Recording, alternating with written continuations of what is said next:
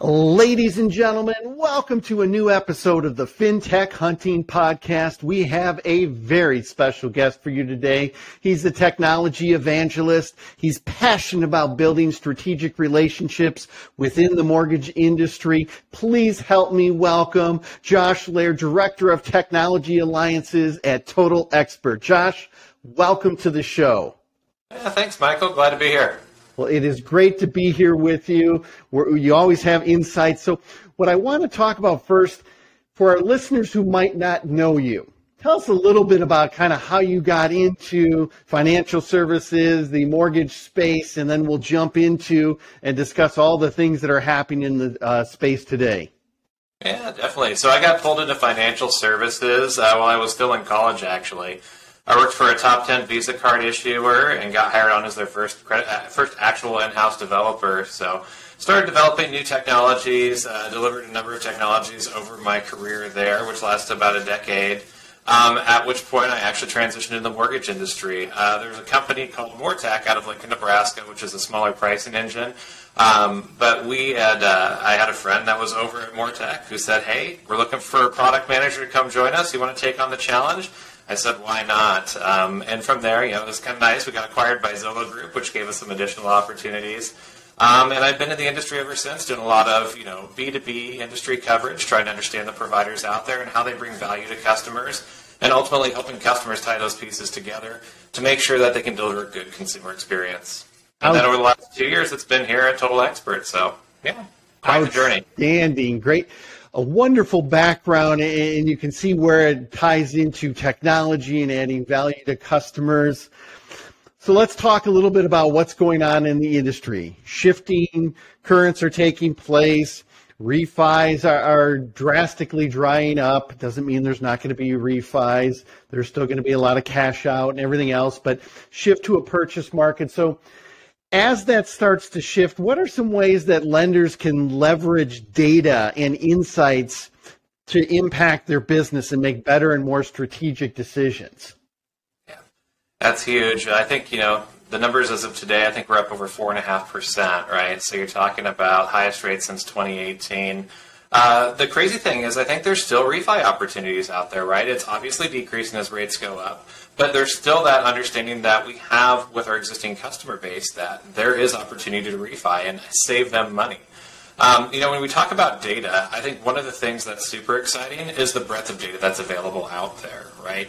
We're starting to understand, you know, hey, you know, what data can we get from our partners? What property data do we have available? The AVM models are getting more and more accurate by the day.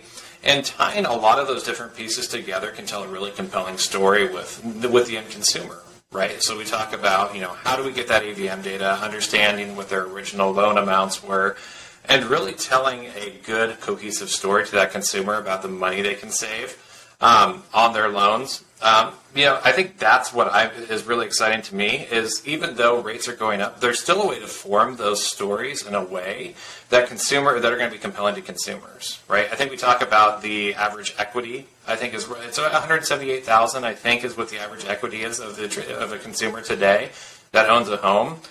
It's not about saving them money to lower their rate. It's about taking that equity out and making sure you're taking it out for the right reasons for, uh, or the, for the reasons that that consumer is looking, you know, that'll advance their uh, personal goals. Exactly. And you talk about a lot of those reasons, and I agree with you completely that refis are not dead. Their, their, their volume is going to decrease compared to the heyday in the last year or two, but there's a lot of strategic reasons why somebody's going to refi. And I think one of the things that the pandemic has taught us is people are willing to know that, hey, in home now, Maybe I need a home office. Maybe I need a room for my kids to do schooling, whether they're going to go back or whether they're still doing digital or whether it's a hybrid. Hey, you know what? People are around our house a lot more. Maybe we want to add a pool. Maybe we want to add a fence. Maybe we want to do something else. So I agree with you completely that, you know, uh, refis are not going away. Let's talk a little bit more in depth then about refis cash out refis. Talk to me about kind of what you're seeing in the marketplace as it relates to cash out refis and some of the best ways to stay in contact with consumers to get those refis through.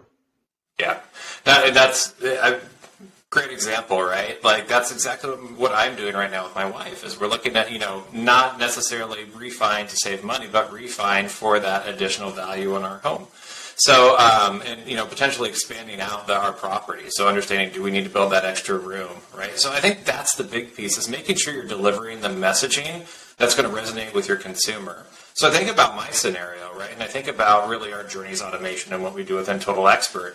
If I can understand from a you know a lender standpoint what the consumer wants and what their goals are, I can drive that very personalized messaging at the right time to get my consumer into that cash out refi, right? I mean, I can advertise cash out refis all day, like, hey, you have $178,000 equity in your property. You know, if you're looking to do something, that's great. But if I can understand from my consumer, even directly, right, by doing surveys with them, collecting that zero party intent data, I can actually form that messaging up for that consumer to help them achieve the goals they want to, right? So you talk about Hey, Josh, I know that you guys are staying at home more and you talked about potentially expanding your home.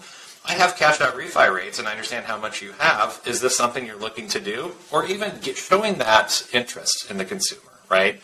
So saying, hey, you know, giving that personal feel, I think is huge, right? And driving that automation alongside that to keep that messaging going and that personalized messaging, I think is bringing together two things that are going to drive a lot of value between the consumer and lender. Well, and I think you made some really important points. Is part of it is leveraging the data so that you can deliver personalization, right? Like you said, not just saying, "Hey, we have cash out refis." Great, everyone's got cash out refis. But if I know specifically some information about Josh and his wife and what they're looking to do uh, and where they're at on the journey, that hyper personalization is what's going to attract and uh, really allow for much greater engagement. And that's what you're trying to do, right? I mean, every lender out there, majority of lenders can offer a cash out refi. Why should they come to your mortgage company versus someone else's? And I think it's that engagement along the journey with hyper personalization that really makes that happen. Well, and like we talked about, you know, at the top of the conversation here, it's just there's so much personalization data available out there. And that's something that we're really focusing on is how can we pull that in to give those insights and pull those insights together. I mean, let's talk, you know, even further about this example, right? If we understand how much equity is in the property, we understand what my current loan amount is. We can take a look and see should this be a 20 year cash out refi? Should we go back to a 30 year option?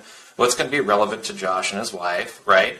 And then ultimately, what rates are going to be there too? I think those are things we can look at because, you know, indicatively, we can understand maybe what their credit range is to give that highly personalized rate, right? And I think that's what really drives the conversion is not that generic messaging, but that, to your point, hyper personalization. And that's what, you know, I is super exciting to me. Excellent. Great insights there. Talk to me about where, where do you see some of the greatest opportunities to grow relationships with current customers in today's market? I think a lot of it is generally around the education. So not just around this hyper personalization, but you think about where the market's going and how that's reflecting on rates and home values, right? And that's also a good way to leverage this data is giving really staying in front of the consumer over time so they can see what's so they understand how that affects their mortgage and their financial situation. So you talk about, you know, automated monthly newsletters that go out that talk about home values, right? I've seen a lot of great interfaces out there today that are supporting that messaging, right? How can you share that information with a consumer so they can understand how it affects them and gives them more comfort in their financial wellness and helps them drive further in their financial journey, regardless of if rates are going up or down? I think education is paramount. And that's something I think we take for granted sometimes in the industry. You know, you and I can sit here and talk about, you know, the secondary market, you know, different margins, what's happening, you know, where's the Fed going with rates? And that's not what the average consumer is, it resonates with the average consumer. But if we can take that and form it into a message that's going to resonate and be personal to them, I think that drives a lot of value for them that, uh, you know, again, is something that we just take for granted. Well, and I think that educational component is critical on two fronts. One, educating the potential borrower out there, but also now as we shift to more of a purchase market, how do we continue to educate realtors to keep them informed and to have make sure that they have the information they need for their buyers, right? I mean, what's one of the most frustrating things you hear when you talk to a lot of borrowers is, oh, this is my 12th bid that we just lost. This is my 15th bid on a house. This is my 20th bid on a house that we just lost. My wife and I are devastated. And if you can educate them on how to put forth a better offer, uh, what are some of the things that really need to have on the front end? That type of education is going to have a profound impact on their ability to get into that home of their dreams. Yeah. And that collaboration between those three parties, it's always something that we talk about, right? Especially with the realtor on the purchase side. Um, I think we can still improve on how realtors and loan officers are communicating, right? There's a lot of that personal communication back and forth. But how do we bring that team, kind of that trifecta between the borrower, loan officer, and realtor closer together to drive those deal to drive that deal forward or at least drive, you know, a better outcome for the uh, for the borrower? Talk to me about what's technology's role in all of this. You know, I mean, the mortgage industry historically has been very transaction focused. Go from the Smith file, the Jones file, to the Hammond file, and they're just going like that. And they don't spend a lot of time focusing on building the relationship. And as soon as I bring up relationship, people think it's, it's always just me and you talking, the two of us having a conversation, but I think technology plays a critical role. Can you expand upon, you know, where do you see technology's role in driving greater adoption and building those relationships? Yeah. And I think the big thing there is not technology. Uh, you know, we always talk. Some people talk about technology replacing that personal relationship, and I think that's not going to happen. We've seen the studies over the years, right? And I think we even did a study this last year, and I think it was seventy percent of consumers still want that personal advisor, right? So they're always going to have that personal relationship. I think from a technology standpoint, when I think about the ultimate technology experience for the loan officer and consumer, it's how do you provide more of a digital loan officer assistant, right? How do you automate those loan statuses? So me as the loan officer, I don't have to worry about manually reaching out to a consumer when they are cleared underwriting, right? And how do I make that look personalized through, you know, a Journeys product or potentially other pre-recorded videos? I think that is huge, especially in this digital world today. I think facilitating that automation is huge, right? So it's not replacing the personal connection, it's really enriching it along the way, regardless of if that's the first contact and I'm sending an intro video to the consumer, or it's those automatic email updates or text updates, right? To let them know, hey, I'm still here, we're making progress on this thing, and we're going to get through it, right? We're going to get you into that new home. I love how you say it, it enriches the experience because I agree with you. A lot of the technology, it's not meant to replace people. It's meant to enhance the relationship. And as you talked about that digital assistant, how can we automate some of the manual redundant tasks? How can we create greater consistency and personalization in the journey so that when you and I do get on the phone, it is a much more meaningful conversation. It moves the needle forward with that relationship. And there's a much greater bond that they're going to stick with you. They're going to continue to get loan number one and loan number five with you, or they're going to continue to refer you to their family and friends. Yep. Well, and it's funny you talk about that automation, right, and that supporting of the journey. Well, and think about you know one of the things I really like about our platform uh, that we don't really talk about a lot is the insights piece of that. So really leveraging data from different pieces, right? So imagine you have that realtor connection, you have insight on that consumer that's shopping that maybe you haven't talked to in a couple months because it is a purchase deal. Think about getting those updates directly from the system so you can reach out to that consumer. And this is the really cool thing about the platform is we're not only reaching out to the consumer manually or saying, you know, send a task to, you know, hey, loan officer, reach out to this consumer, but really sending that automated message on the back end to support them to say, hey, just want to make sure you're still in a good spot, you're pre-approved, you're shopping. If you need anything else, reach out when you have time, right? Like I think that's the power of some of these systems is using that automation piece, that loan, like I said, automated loan loan officer system that has that intelligence. Absolutely. So you handle a lot of alliances and partnerships and everything. Talk to me. What what should lenders be looking for in a tech provider? How do they vet that tech provider? Walk me through a little bit of that. Yeah. Um, in terms of like the technology providers, I think one of the big things, and you know, as you look at especially at some of some of the lenders we talked to today, there's so much technology out there, and you have different branches that want to leverage different pieces because they've seen success with it. And I think one of the biggest, I guess, one of the best ways we've seen to vet these technology vendors is really put in the hands of our top producers, right? If you can put those things in the hands of our top producers or let them review those, they start to see, okay, is this actually going to help me or is this going to be something else that I'm entering data into? Right? A lot of the platforms that show value today are the ones that you're not entering data into, right? It's not affecting your day, but you're seeing value as an output. So I think that's one of the biggest things is how can we put those in front of top producers to make sure that it's actually affecting us, you know, or driving driving the uh, uh, driving progress in the right direction versus just another tool that might take up some of our time. I think one of the other things, and I, I like to point this out too, is really around the data sources, right? We talk so much about data and what's available out there, whether it is intent data, maybe it's property data, maybe it's, um, you know, the first party data we're collecting. That data is so expensive. And I think one of the things we have to vet when we look at that data is how do we actually put that data in action as well? Because I think we can buy a lot of really cool data. And I like to look at this data too, right? That's one of the things we have a key focus on. But unless you're actually going to put that into action and actually drive an ROI on that, I think you have to evaluate it in that way. And again, you can do that through your top producers. That's such a good point because I, you're right. There is so much data out there in the mortgage industry, but is it useful? Are you putting it into action? How are you applying it to drive more business? How are you doing, using it to leverage and enhance the relationships you have with the borrower? Where do you see the rest of the year going, right? You know, we're already in the second quarter. 2022 is, is kind of moving along at a pretty uh, fast clip. What do you see for the rest of the year? It's very interesting. You know, I think we've seen it already. Um, there's so much interest in people taking a, advantage of their existing databases, whether those are leads they've acquired in the past or loans they've originated in the past. You know, in a lot of scenarios, it's going and building that new relationship. How do I build that next relationship? What leads can I buy? It's so competitive in that space right now that it's really how can I look at my existing database, uh, you know, throughout the course of this year to origin, you know, drive intelligence and build more business out of that to bring my cost per funded loan down. You know, it's interesting. You know, we could say rates are going to go up, rates are going to go down. It's so interesting to watch, especially with where we're at.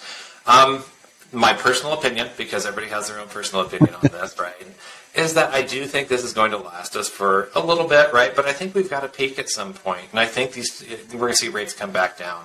I, I, just feel like there's so many levers that have to be pulled in the right direction for a rates, higher rates to be sustainable, right? And if we look historically, we've seen these bumps in the past, right? We ran yep. into this back in 18, right? We ran into this back in, I think, was it 12 before that and 8, 08 before that. We've seen these jumps, but ultimately we're still on that downward trend. So I think a lot of what we're going to see is how can people how can people take advantage of those existing databases and drive some of the you know pair it with this intelligent data so they can actually stay in a spot where they can I don't want to say stay afloat, right? But they can actually stay successful through these ups and downs until we get back down to that, uh, you know, that lowering rate environment. What's next on the horizon for Total Expert? One of the things I'm super excited about, and it might be because I'm hiring someone to do this specifically, but it's really taking a lot of this data, right? Like I said, there's so many different data sources, and we're cataloging a lot of this right now and trying to understand what's successful, right? We want to add fuel to our engine. So, how can we pair our automation engine, that hyper personalized engine, with a lot of these intelligent insights and make it turnkey for lenders? So you think about, you know, are there AVM data? Is there AVM data you want to pull in? Is there cool intent data, right? Are we collecting surveys uh, from Facebook potentially, right? How can we pull all this data together in an easy way for lenders to enable it and really enrich their ecosystem uh, rather than having to acquire all of these different data sources on their own? Great insights, Josh. You and I could continue to talk for hours on technology. For anyone who wants to find out more about you or Total Expert, what's the best way that they can get a hold of you? Yes, uh, so definitely feel free to reach out to me directly on LinkedIn um, or directly through email. It's Josh Lear, totalexpert.com. Um, and definitely check out our totalexpert.com website. Uh, lots of good information on a variety of products that we have available to help you not only um, you know, not only on you know uh, this customer intelligence piece that we're talking about, but really also driving more purchases. Excellent. Josh, thank you for being a guest on this episode of the FinTech Hunting Podcast. Yeah, thanks, Michael.